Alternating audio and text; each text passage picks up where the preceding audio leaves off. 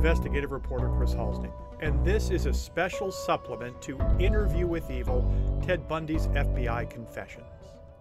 This is your chance to listen to the raw audio recordings of Ted Bundy talking with FBI profiler William Bill Hagmaier and former King County, Washington homicide detective Bob Keppel. The pair interviewed Bundy a few days before the state of Florida put the serial killer to death in the electric chair on January 24, 1989. They spoke for about four hours in total. Bundy spends the majority of the time pleading with investigators to postpone his death sentence. His arguments were sound and manipulative, but didn't ultimately do him any good. This series of cassette tapes has been used at the FBI's training unit in Quantico, Virginia. The FBI, for the record, denied me copies of this, as did the King County Sheriff's Department, but another law enforcement source agreed to hand them over for the sake of history. Yes, on these tapes, Bundy confesses to 11 murders in Washington state and alludes to having a hand in the killing of women in other states. He was never much on sharing details of his crimes. So, in that regard, his detailed recollection of how he stalked, killed, raped, and mutilated University of Washington student Georgann Hawkins is intriguing in the most morbid and grotesque way. As part of the first podcast, I tried to let Bundy's most important storytelling play out without too many edits. But to be honest, I needed to do some storytelling of my own. I'm not sure if the style was successful or if there was enough new material about Bundy to make it interesting to serial killing buffs like myself. As always, listeners will be the judge. However, I thought, as an investigative journalist for the past 30 plus years, why not let everyone hear the raw recordings? I'm just going to let them play. I might boost the audio if it's unhearable. That's it. I'll release a series of these raw clips in between my finished segments of analysis until they are all in the public domain. Before we get going, I have to share something really cool that's happening with these raw recordings. They will be embedded inside an immersive true crime experience. A group of augmented reality designers are launching a new app called Crime Door this week. It'll feature the Georgann Hawkins case. Here's how Crime Door works download the app from Google Play or the Apple App Store. Then you can literally walk into the kidnapping crime scene on your phone or iPad. And it's not only that you get to look around in every direction, but you can move through the scene. You can look inside Bundy's Volkswagen Bug, which is modified to help him hide a body. You are right there with Bundy while he's holding his deadly crowbar over one of his first victims. Part of this experience is allowing you to review key pieces of evidence as well, like the handcuffs Bundy used to keep his victims from biting back if they woke up. Here, Bundy describing in vivid detail exactly how he lured Hawkins to his VW bug in that dark dirt parking lot near the University of Washington. These AR creators are profiling all sorts of unsolved murders to raise awareness, help law enforcement, and promote amateur detective work. Catching killers in cold case crimes is the ultimate goal, no matter how many years the crimes have gone unsolved. Download Crime Door today.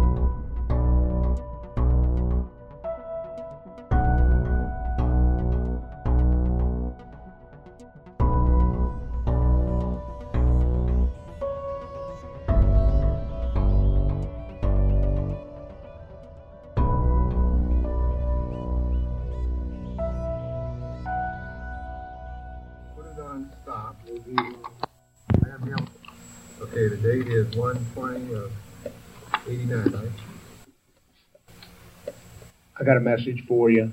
Remind me to give it to you when you leave. It's a telephone call I want you to make after you leave here. Uh, hmm. Attorney General's Office, Idaho. Okay, how do I expect this to proceed? Well, this is what I hope we can uh, together uh, work on.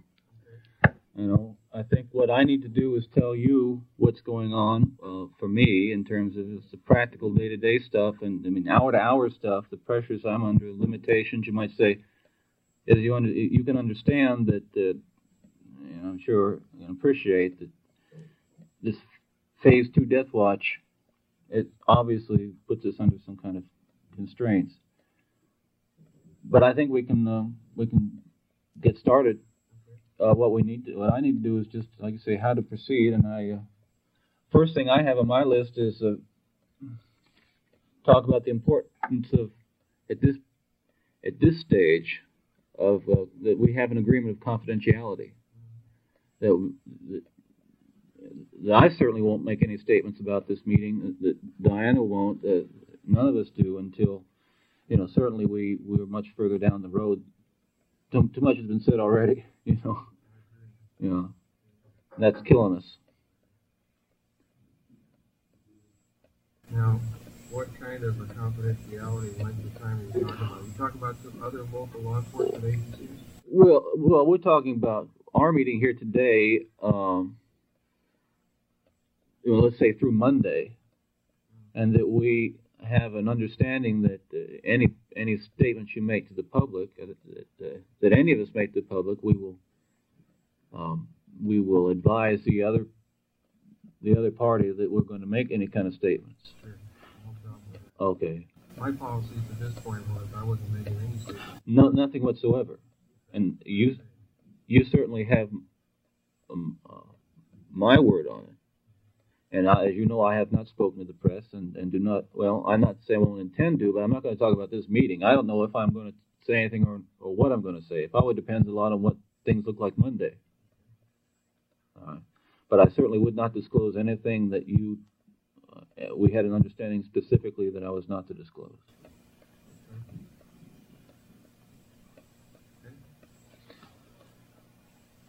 Uh, well, I'll go with what I have. I mean, I'm the chronic note taker.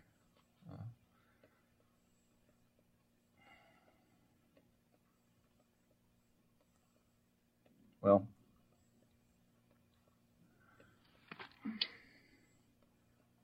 I'm looking for us to find a way that we can reach the point where I can start to talk about some things.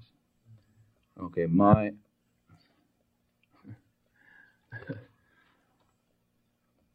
my feeling is, and I want the reaction, your reaction, and Bill's reaction to this, but it's it's my feeling, and it's it's I think it, it, it's not unrealistic to say that I simply don't have enough time to tell you or anybody else all that I that I know and need to tell you in the next two or three days, which is basically what we're looking at. I mean, I might as well give you right up front, you know, how I how I see this in terms of my participation. I mean, I'm I'm at the point where, you know, you might say, I mean, I'm at the point finally where I see that I'm going to have to tell you and, and others everything that I know with regard to so-called unsolved cases. Okay. Now you can look at it, look at it uh, pessimistically or skeptically or whatever, but the fact is, I'm at that point where, and it's it's an uncomfortable position. I may have obviously waited too long, but I'm here and we're here, so we got to work with what we've got. On the other hand, my position is for it to be a benefit, truly a benefit to you and, and law enforcement and social scientists, I've got to tell you the whole truth and nothing, nothing more, nothing less. Certainly nothing less. And um, Bill knows, uh, you know, Bill's familiar, you're familiar with the FBI studies uh, on, on, serial murder and how important it is to get the antecedent behaviors and all that background stuff, put it all together in the context of hardcore data. And I think it's what I'm after is a, a total understanding here. Now, I realize people are very skeptical of me and perhaps skeptical of my intentions, and they have good reason to be. I guess I mean, it's you know uh, you can look at me as a hypocrite at this point that I've waited so long, but the fact is, better late than never. We're at the point where something can be done.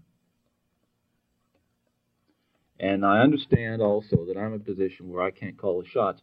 And we'll, but I, I think the main stumbling block here is that a lot of people, certainly maybe the most important person under these circumstances, Martinez, is not does not believe I'm sincere, uh, and uh, and perhaps one thing that might get things moving is to I believe is for me to give you or to give some law enforcement officer uh, hardcore, tangible, unimpeachable revelation. Okay, which I have never done before. Okay, to a law enforcement officer or to anyone else for that matter. I mean, I'm the only one in possession of this information. That's just the way it is. So I think that demonstration alone would be uh, evidence of my sincerity because it's a big step. Um, and we'll talk about why, if you want, why it's a big step for me, and then that goes into why I've waited so long to talk about it. Uh, I mean, among other things, as you can imagine, it's not easy to talk about. I had selfish motivations, legal motivations, family motivations, any number of things. But the fact of the matter is, um, I think obviously it's now or never. Well, we either we either convince the right people it's now or never, and that we to do a proper job for everybody. We're gonna. I'm gonna need some time. I'm saying you have to do it, but uh, those people want to know about what I've done. Um, uh, I think should be interested whether or not I have a chance to to tell it.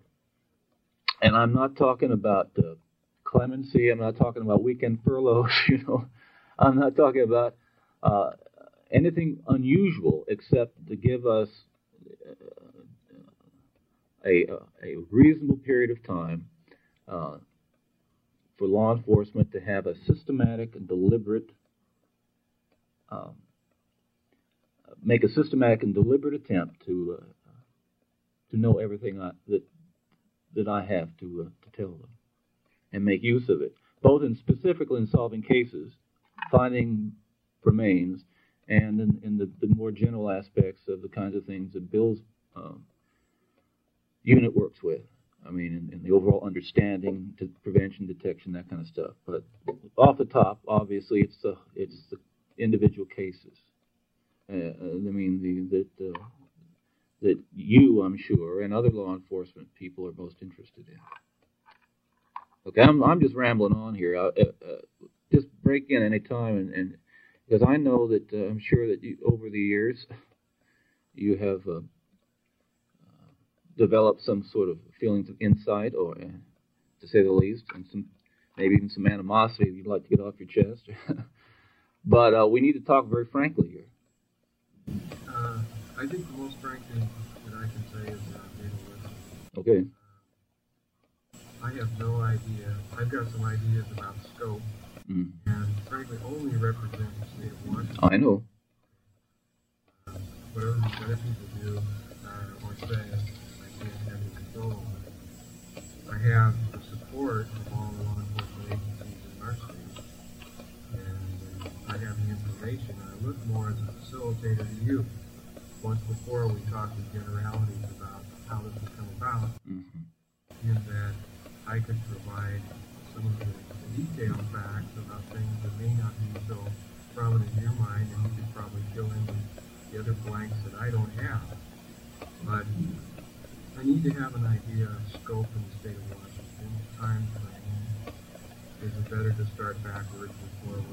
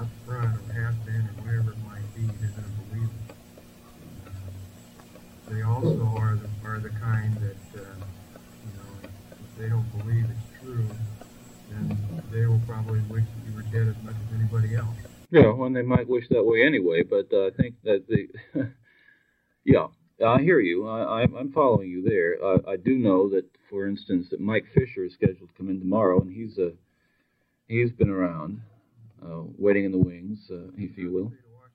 Hmm? Oh yeah, excuse me. I know. Uh, I'm okay. All right. I, I don't want to get. I don't want to drag you into other things, but. Uh, I need to know that when you talk about it,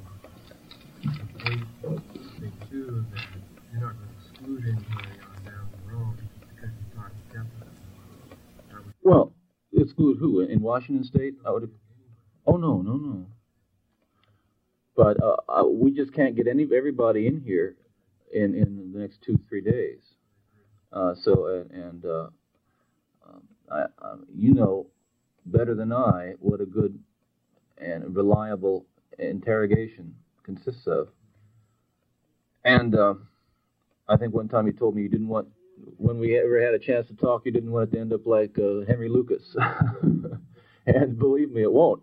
But uh, which means that you you want to do a, a, better job than the Texas State Rangers did.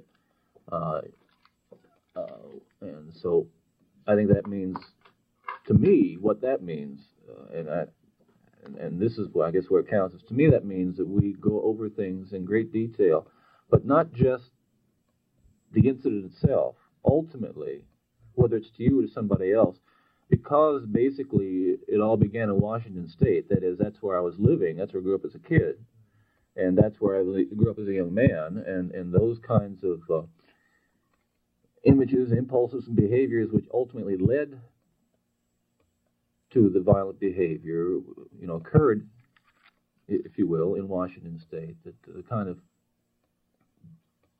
broad understanding that I'm looking for is uh, going to come, you know, uh, during those years I lived in Washington State. Uh, you know, unfortunately, I guess from your standpoint, it was Washington, basically Washington State, where those first crimes, incidences, murders that took place. Um, but uh, you know, yes, I I want I won't exclude anybody, but more more importantly, I want to make a, a graphic uh, demonstration here that, in some way to show uh, my seriousness to you. You can convey it to others in Washington or, or whoever might ask you uh, confidentially uh, what you think. Um, we haven't had a lot of contact in the past. We wrote some, and we met a couple times, and um, we talked generally. I never gave, but I don't think I ever promised you that I do something that I haven't done. Uh, not, I'm not trying to come off as the honorable kind of guy, but I mean, this is where we are. I mean, uh, uh, I've got to be able to convince you and others of my sincerity uh, and my uh, my resolve well, I'm the one too that can follow up images, information, whatever you have, mm. make sure that your body was found or something, somebody searching, whatever the case might be, corroboration of what you have to say. Uh, and uh, probably whatever, every little word you say, you follow up on. Mm-hmm. So that's my guarantee to you that uh, hearing what you have to say, going home every get it, ain't good enough. Uh, we've got to see if we can find the evidence, if we can find bodies, if we can find information that corroborates everything you said, and we might even have to do a little bit of that in the next two or three days. Well, I hear you. I hear you. Yes. Well, I have no. Well, I mean, well, you're talking about. I think what you're saying, Bob, is that. Uh, if I hear you, you. you need information from me to, that, uh, as they say in the papers, that only the police and the perpetrator may have known. Or is that what you're saying? Yeah. It doesn't do me any good that have Oh yeah. I, information of only what you know. well, yeah. And I'm not so sure how much is left, frankly. Uh, you could probably enlighten me. Well, it depends. It depends on a lot of things. Uh, it depends on, you know, well, you you worked out there. You know what the crime scenes are. It depends on uh, construction sites and highways and uh, animals and all that stuff. But uh, uh, to be quite candid with you, uh, there there are a number I'm sure that are quite well in place. Well, the most, uh, the most recent was probably the best struggle in my mind was had in the most recent case. In Washington. Yeah. We have, uh, I've got all your traveling records, which you probably know when you left too, come back a couple times, but as far as bodies go that we have found, as late as August uh, 74, possibly could be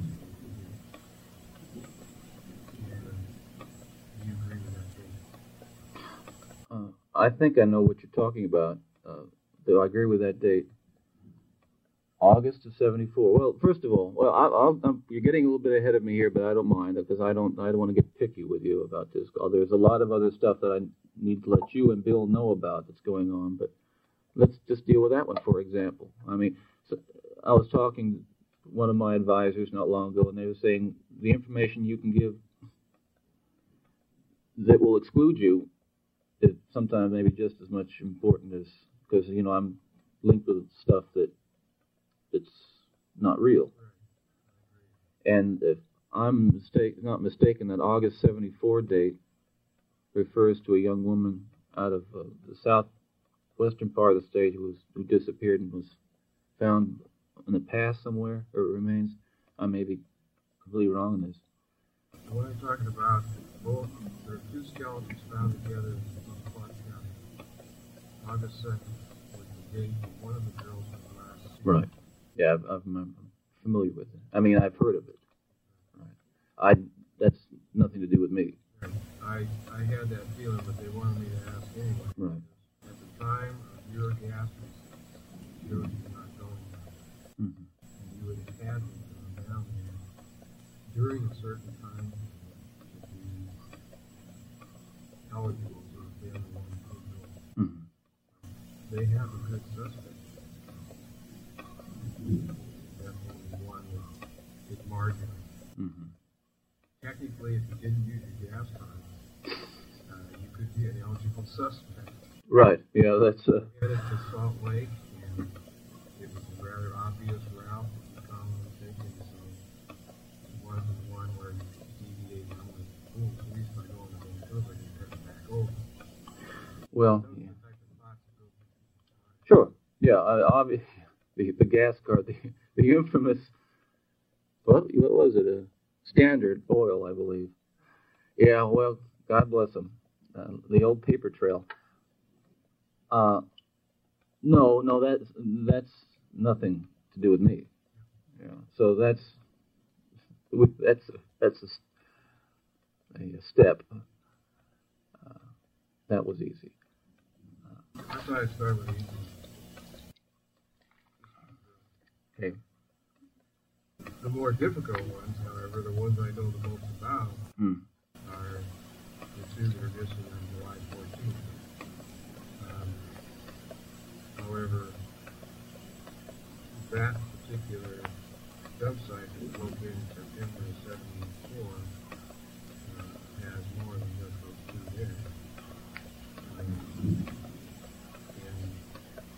I would kind of like to do is take it by, go from one dump site location to another, rather than trying to do it by victim than by site. It seems to be more of an orientation, more evidence, more information that you might be able to give me about what's there, or what you can recall, than trying to figure out what happened between. So I would like to take it by sight. Uh, mainly first would be Issaquah, the first one is found. And Taylor Mount is the second one. Do you agree with those two? Are you taking it in that order? Why not? You know, by sight, by chronology. All right. See, I, as this conversation evolves, I think you'll have a better idea of where I'm at and what I'm trying to do. Maybe you think you do already. Uh, I will give you, uh, we can talk about, and we'll talk about today some of that. Okay? Uh, there's, there's so much, you know, there's a lot going on there, obviously. A lot more that I would like to tell you than about dump sites. Uh, you know, um, but that's certainly one place and a very uh, uh, obvious place to begin, and I have no problem with that. But I want to know from with right now, what I want to know from you is what are you going what are you going to do with this? Assuming I tell you it, I mean not, not assuming. What would you do with this today or tomorrow? I tell you what I know about Issaquah. Okay, what what do you do? What I do is, uh, number one, it gives me an idea of how credible and frank you're going to be up front with me. Mm-hmm. Every law enforcement officer out there looks at me for, you know, is Bundy bullshit this or not. I hear you. I know. You know, the guys that follow me in here are going to be asking me. And I would just like to be able to say, hey, he's as light as anything. I, just don't. You know, here's my concern: is that we not. That, I have no problem with you telling others about this. That's that's probably part of the the, the idea. But uh, uh, what I'm concerned is this stuff getting the news media. Bundy's telling everybody everything at this point. I mean, today or tomorrow or Sunday, too prematurely to uh, start this, again uh, fueling the controversy, which is already out of hand. I am not saying anything. Okay.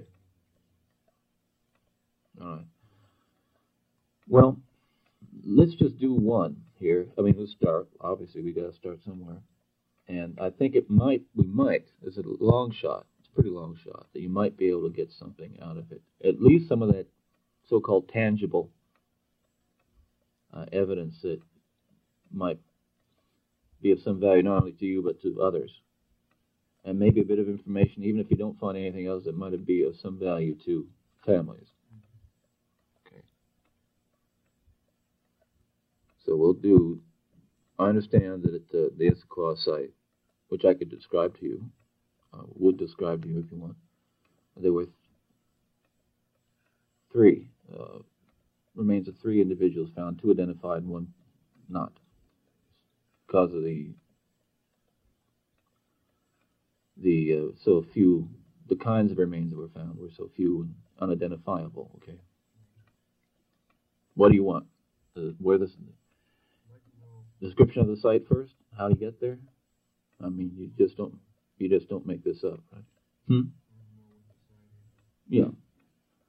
Well, the old Highway 90, I understand, which is no longer there. I mean, not like it used to be. It's a, but at that time, when you were coming up from Issaquah, you went from a basically a freeway. You rose up out of Issaquah into the foothills, and you and you rounded a bend, and it turned into the old 90 off of a freeway.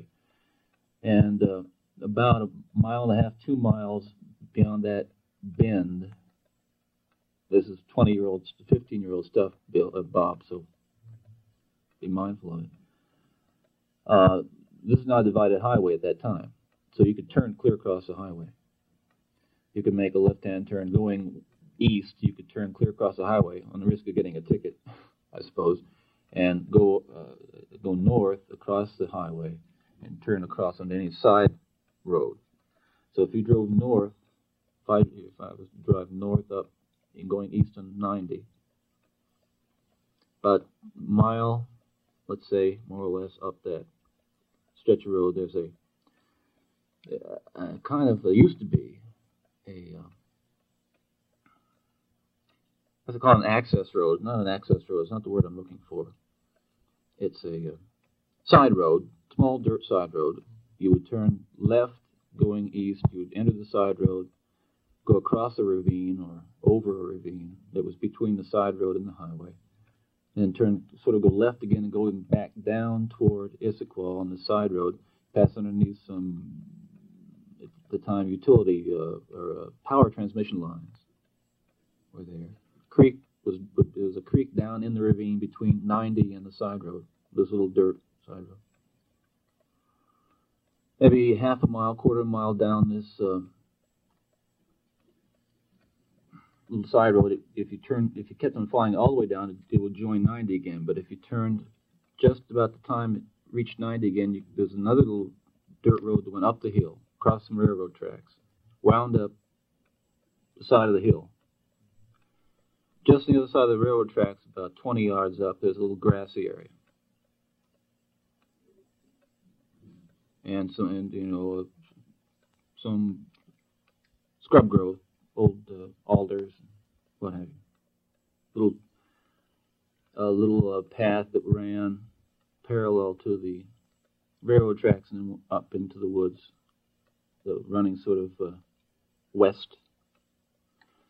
Dirt road went past this grassy area I just mentioned and, and went up the hill. Maybe I maybe went up a half a mile. Sort of meandered up the side of this hill, hilly area. Also in the area, maybe uh, 50 yards to the east, down into another ravine was an old abandoned cabin. Ring a bell? Okay, well, um, so, let's see.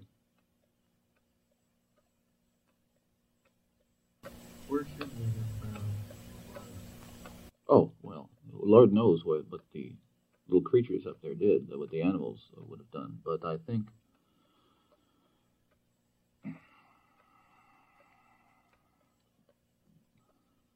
Well, let's uh, let me start with one. Let me start this way. Um, the unidentified remains. Uh, um, this is where I'm a little bit. Uh, the presence of the officers down here is a little bit unnerving. Some of it, some of this stuff I don't mind talking about, because they wouldn't know from Adam. But I, but names I will, I can write it down, or I can whisper it to you, or whatever. I just don't want the police getting any kind of names at this point. Yeah. Yeah, and then I'll just write the name down for you. All right.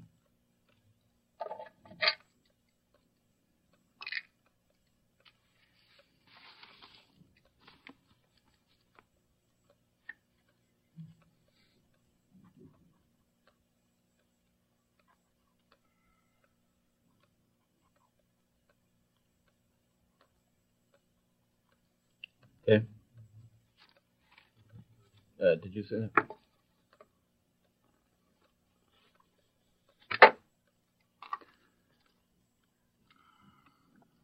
Where's this? This is the name that I just wrote down was Georgann Hawkins.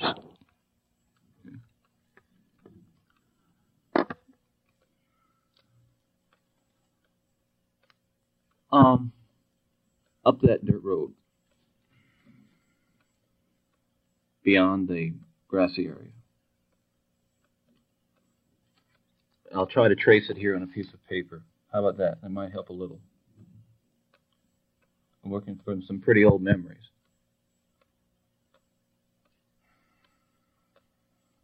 Well, let's do it this way. Here's the grassy area. Here's the road coming up. This trees to the north northwest of this grassy area.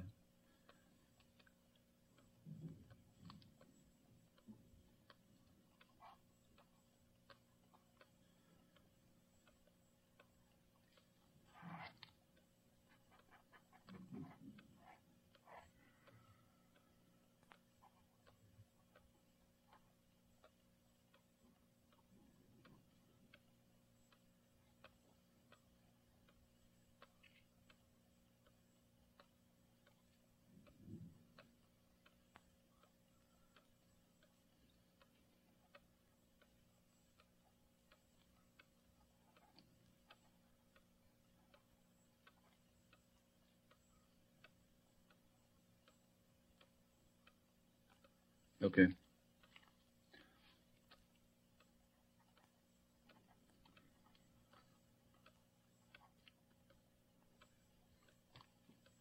Oh, yeah, great. Let me try to orient myself here.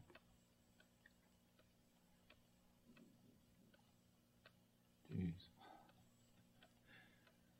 The only reason we have this picture is there's a big suit over the property going on. They took this picture on March 20 and 74. Yeah. Is it still uh, relatively undisturbed? That's March.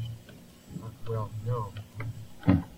About right here, the railroad track is gone and the freeway. Right about where the railroad track is. In their construction, how uh, did they they disturb up the hillside much? Of course, there's some of that hillside left. Well, uh, I'm trying to find. I mean, let me try to pinpoint here something. It's a, it's a little bit harder, you know, not having seen it. I think what I'm talking to you about is that. Well, it's hard to pinpoint. It's what I need to do. Uh, I could show you what I mean by that area. I think. Right in here. Yeah. Now up. You stop when I tell go up the go up the road. Keep going. Right about there, more or less, in and about ten yards. Now, was that a flat area or was? No, it's it's rocky, very hilly.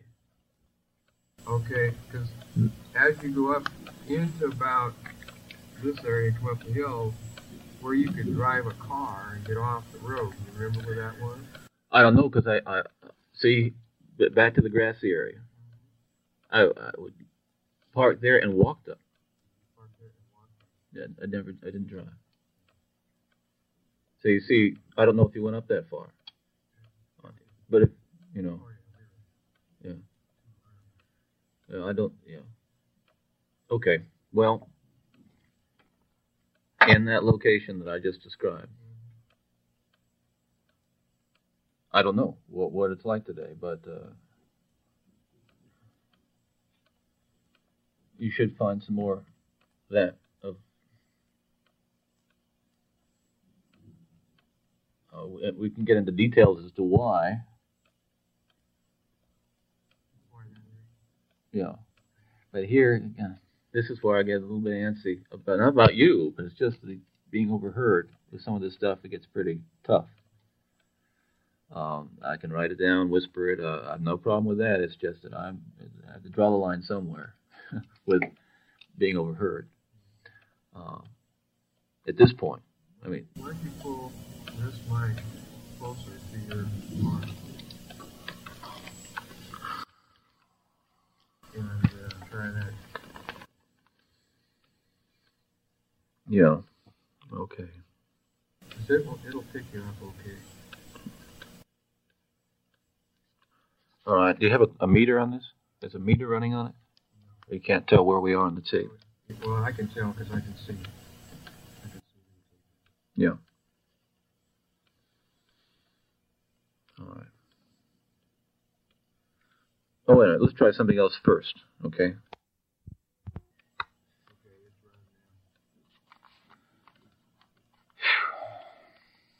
That's what I'm saying. If you move that over closer to you, Yeah, I will when I once. you have no matter whether you whisper or not. Right, but once I get my, uh, I got to get my elbow up here to be able to write to you first.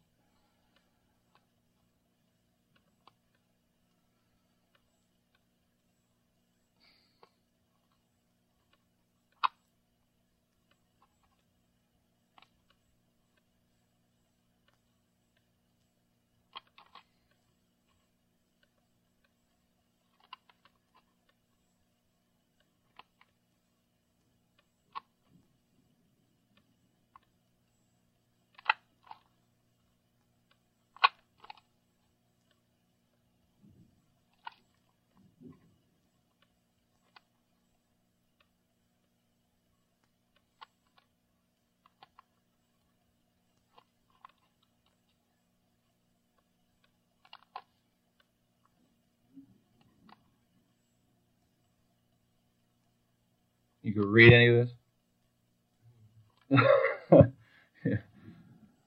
Oh, well, if you can't, Diana can, I think. What you might try is whisper, and I think it's able to. To you? To here?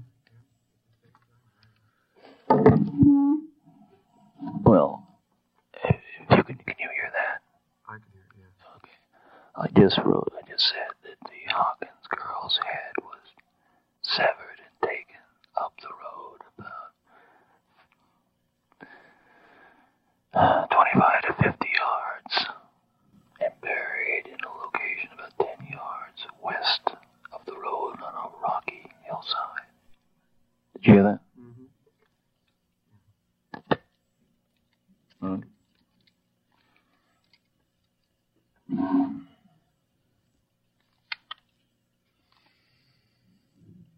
Where is the, uh, the rest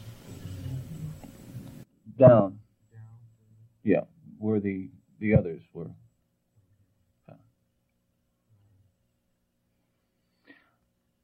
I give you that because I mean we t- I felt that it might be worthwhile to start there because one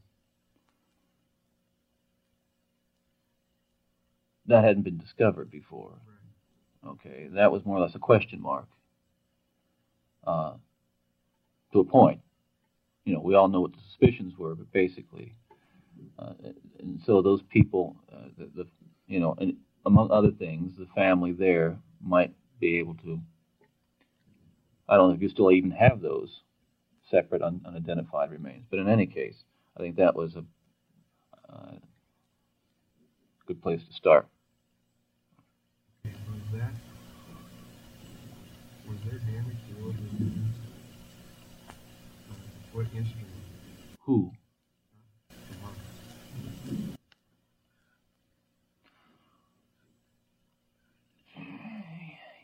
Yeah, but uh, not anything you would have found that I know of. If you'd, uh, you would have found it, probably you would have found uh, damage to the head, the jaw in particular, probably broken.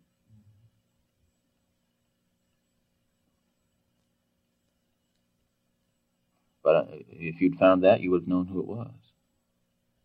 But anyway, I don't know. Is there any reason you asked me that question?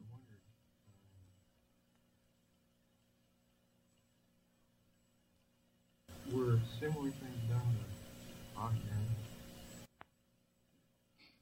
We're getting a little bit ahead of ourselves, but I will say this much: no. Well, wait a minute.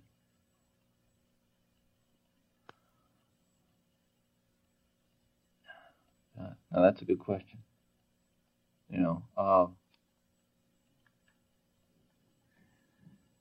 not similar thing. Uh, yeah, n- not exactly.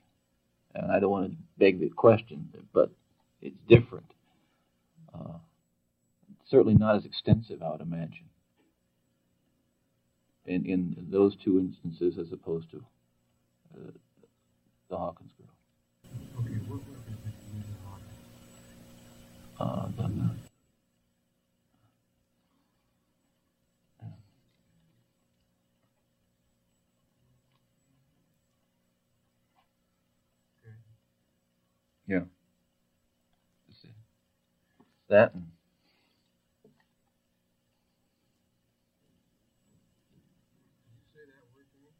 yes.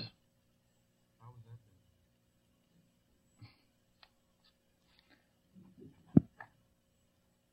Well, yeah, I can. We can go through it step by step. So,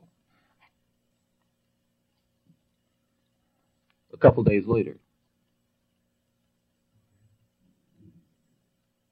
Why don't we take Hawkins and go through it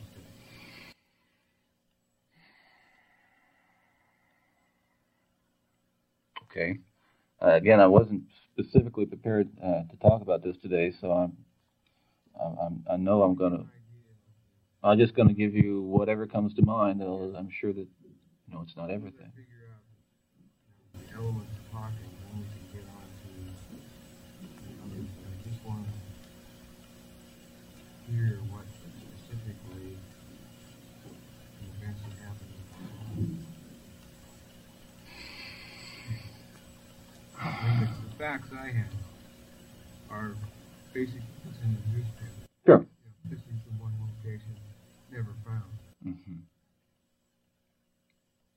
Yeah.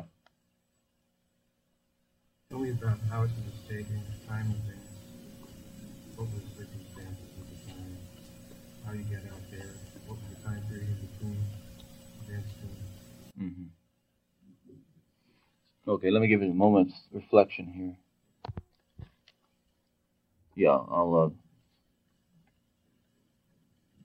talk real low to you. You can still hear me? Can you hear me, Bill? You can't. Okay, yeah, well, yeah, I, okay. Mm.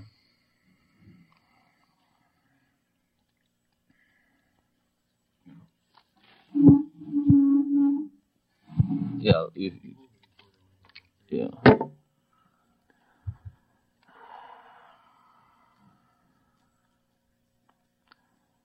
Trying, I don't even, I can't remember what day, of, I can't remember what night of the week it was. Can you hear me, Diana? Uh, Thursday night, I believe. I don't know. Um, 11 to 12, probably closer to 12 o'clock on a uh, warm Seattle May night. I mean, it was, I think it was clear. Weather had been fairly good. Uh, I was uh, at about midnight at a in the alleyway uh, behind. I may have my streets wrong here, but in an alleyway. Did you hear that? Uh, behind uh, the, sorority and fraternity houses, it would have been 45th, 46, 47, 47, somewhere in there. Uh, in back of the, uh, well, in back of the houses across the alley and across the other side of the block, there was a the Congregational Church, I believe, and some parking lots in back of the sorority and fraternity houses. Uh, I was moving up the alley. Uh, using a, uh, a briefcase and some crutches. And a young woman walked down. I saw, saw her round the, the north end of the block into the alley and stop for a moment and then keep on walking down the alley toward me. And about halfway down the block, I encountered her and asked her to help me carry the briefcase, which she did, and we walked back up the alley. Across the street, turned right on the sidewalk in front of, I think, the well, a fraternity house on the corner there. Uh, rounded the corner to the left, going north on 47th. Well, midway in the block, there used to be a, you know, one of those parking lots they used to make out of burned down houses in that area. The university would turn them into parking lots, instant parking lots. There was a parking lot there, dirt, dirt, uh, um, surface, no lights, and my car was parked there. Don't just stop that tape?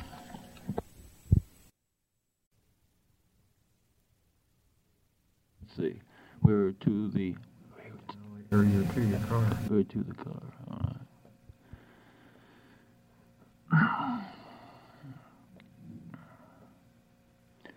Um, and basically, when we reached the car, what happened was I knocked her, knocked her unconscious with the crowbar Where'd you have that? By the car, By outside? outside and back of the car. Did she see it? No. No. And then uh, there was some there were some handcuffs there, along with the crowbar. Along with what? the crowbar. And uh, they handcuffed her and put her in the driver's, I mean, the passenger side of the car and drove away. Was he alive or dead then? Oh, no, no, she was quite, con- not, uh, she was unconscious, but she was very much alive. What happened next?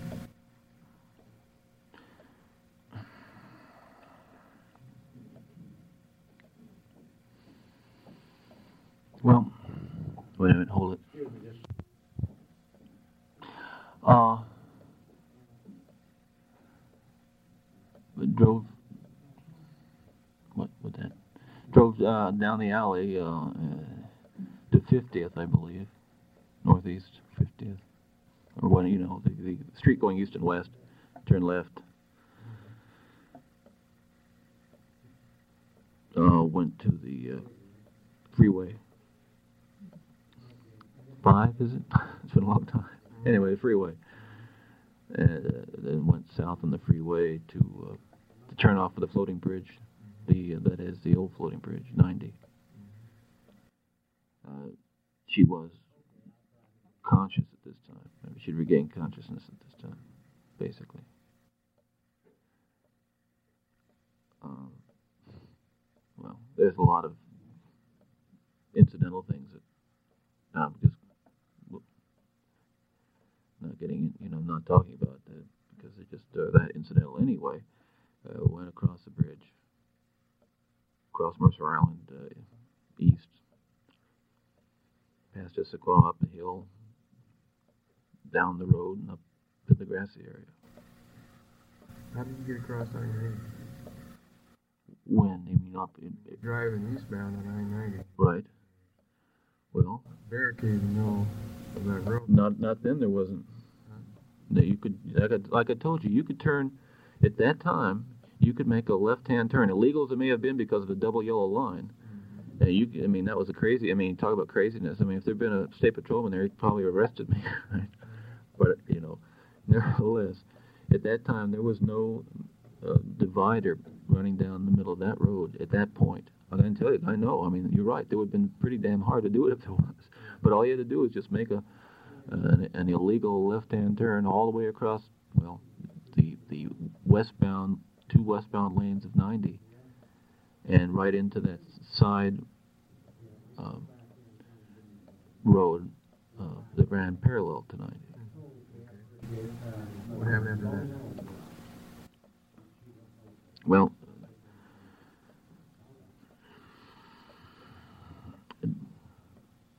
parked, took her out of the van, and took the handcuffs off her, and uh, took took her out of the car. And you driving what? The Volkswagen. Okay, you said van. Did I say? Well, no, I didn't. I'm sorry if I. I didn't, it wasn't a. You know, you said something before that was van. Well, okay. Well, it wasn't. It was a Volkswagen, and. Uh, uh, took her out of the car, and I think I said it took the handcuffs off. Maybe that sounded like van. Anyway, uh, and uh, gee, this is probably the hardest part. I don't know.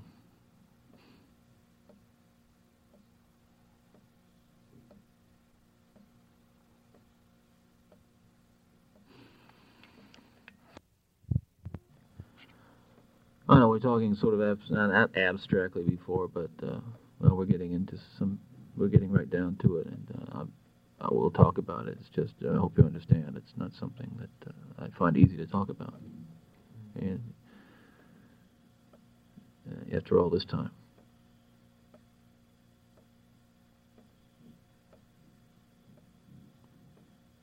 Oh.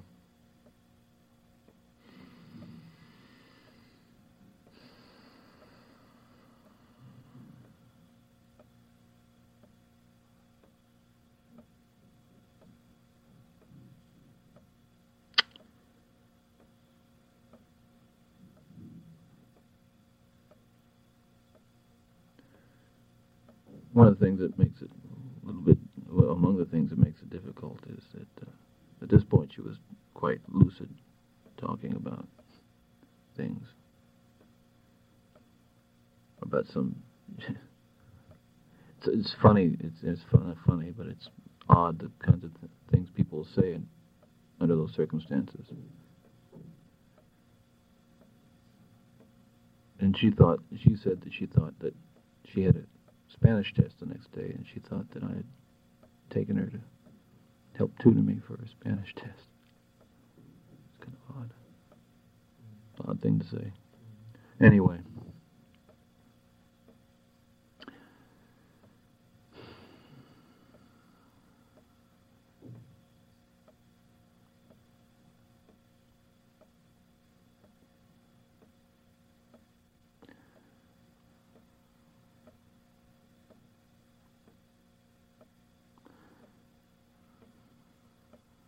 the long and short of it. I mean, I'm I'll, I'm going to maybe try to make this uh, get there by degrees. The long and short of it was that that I again knocked her unconscious and strangled her and drug her into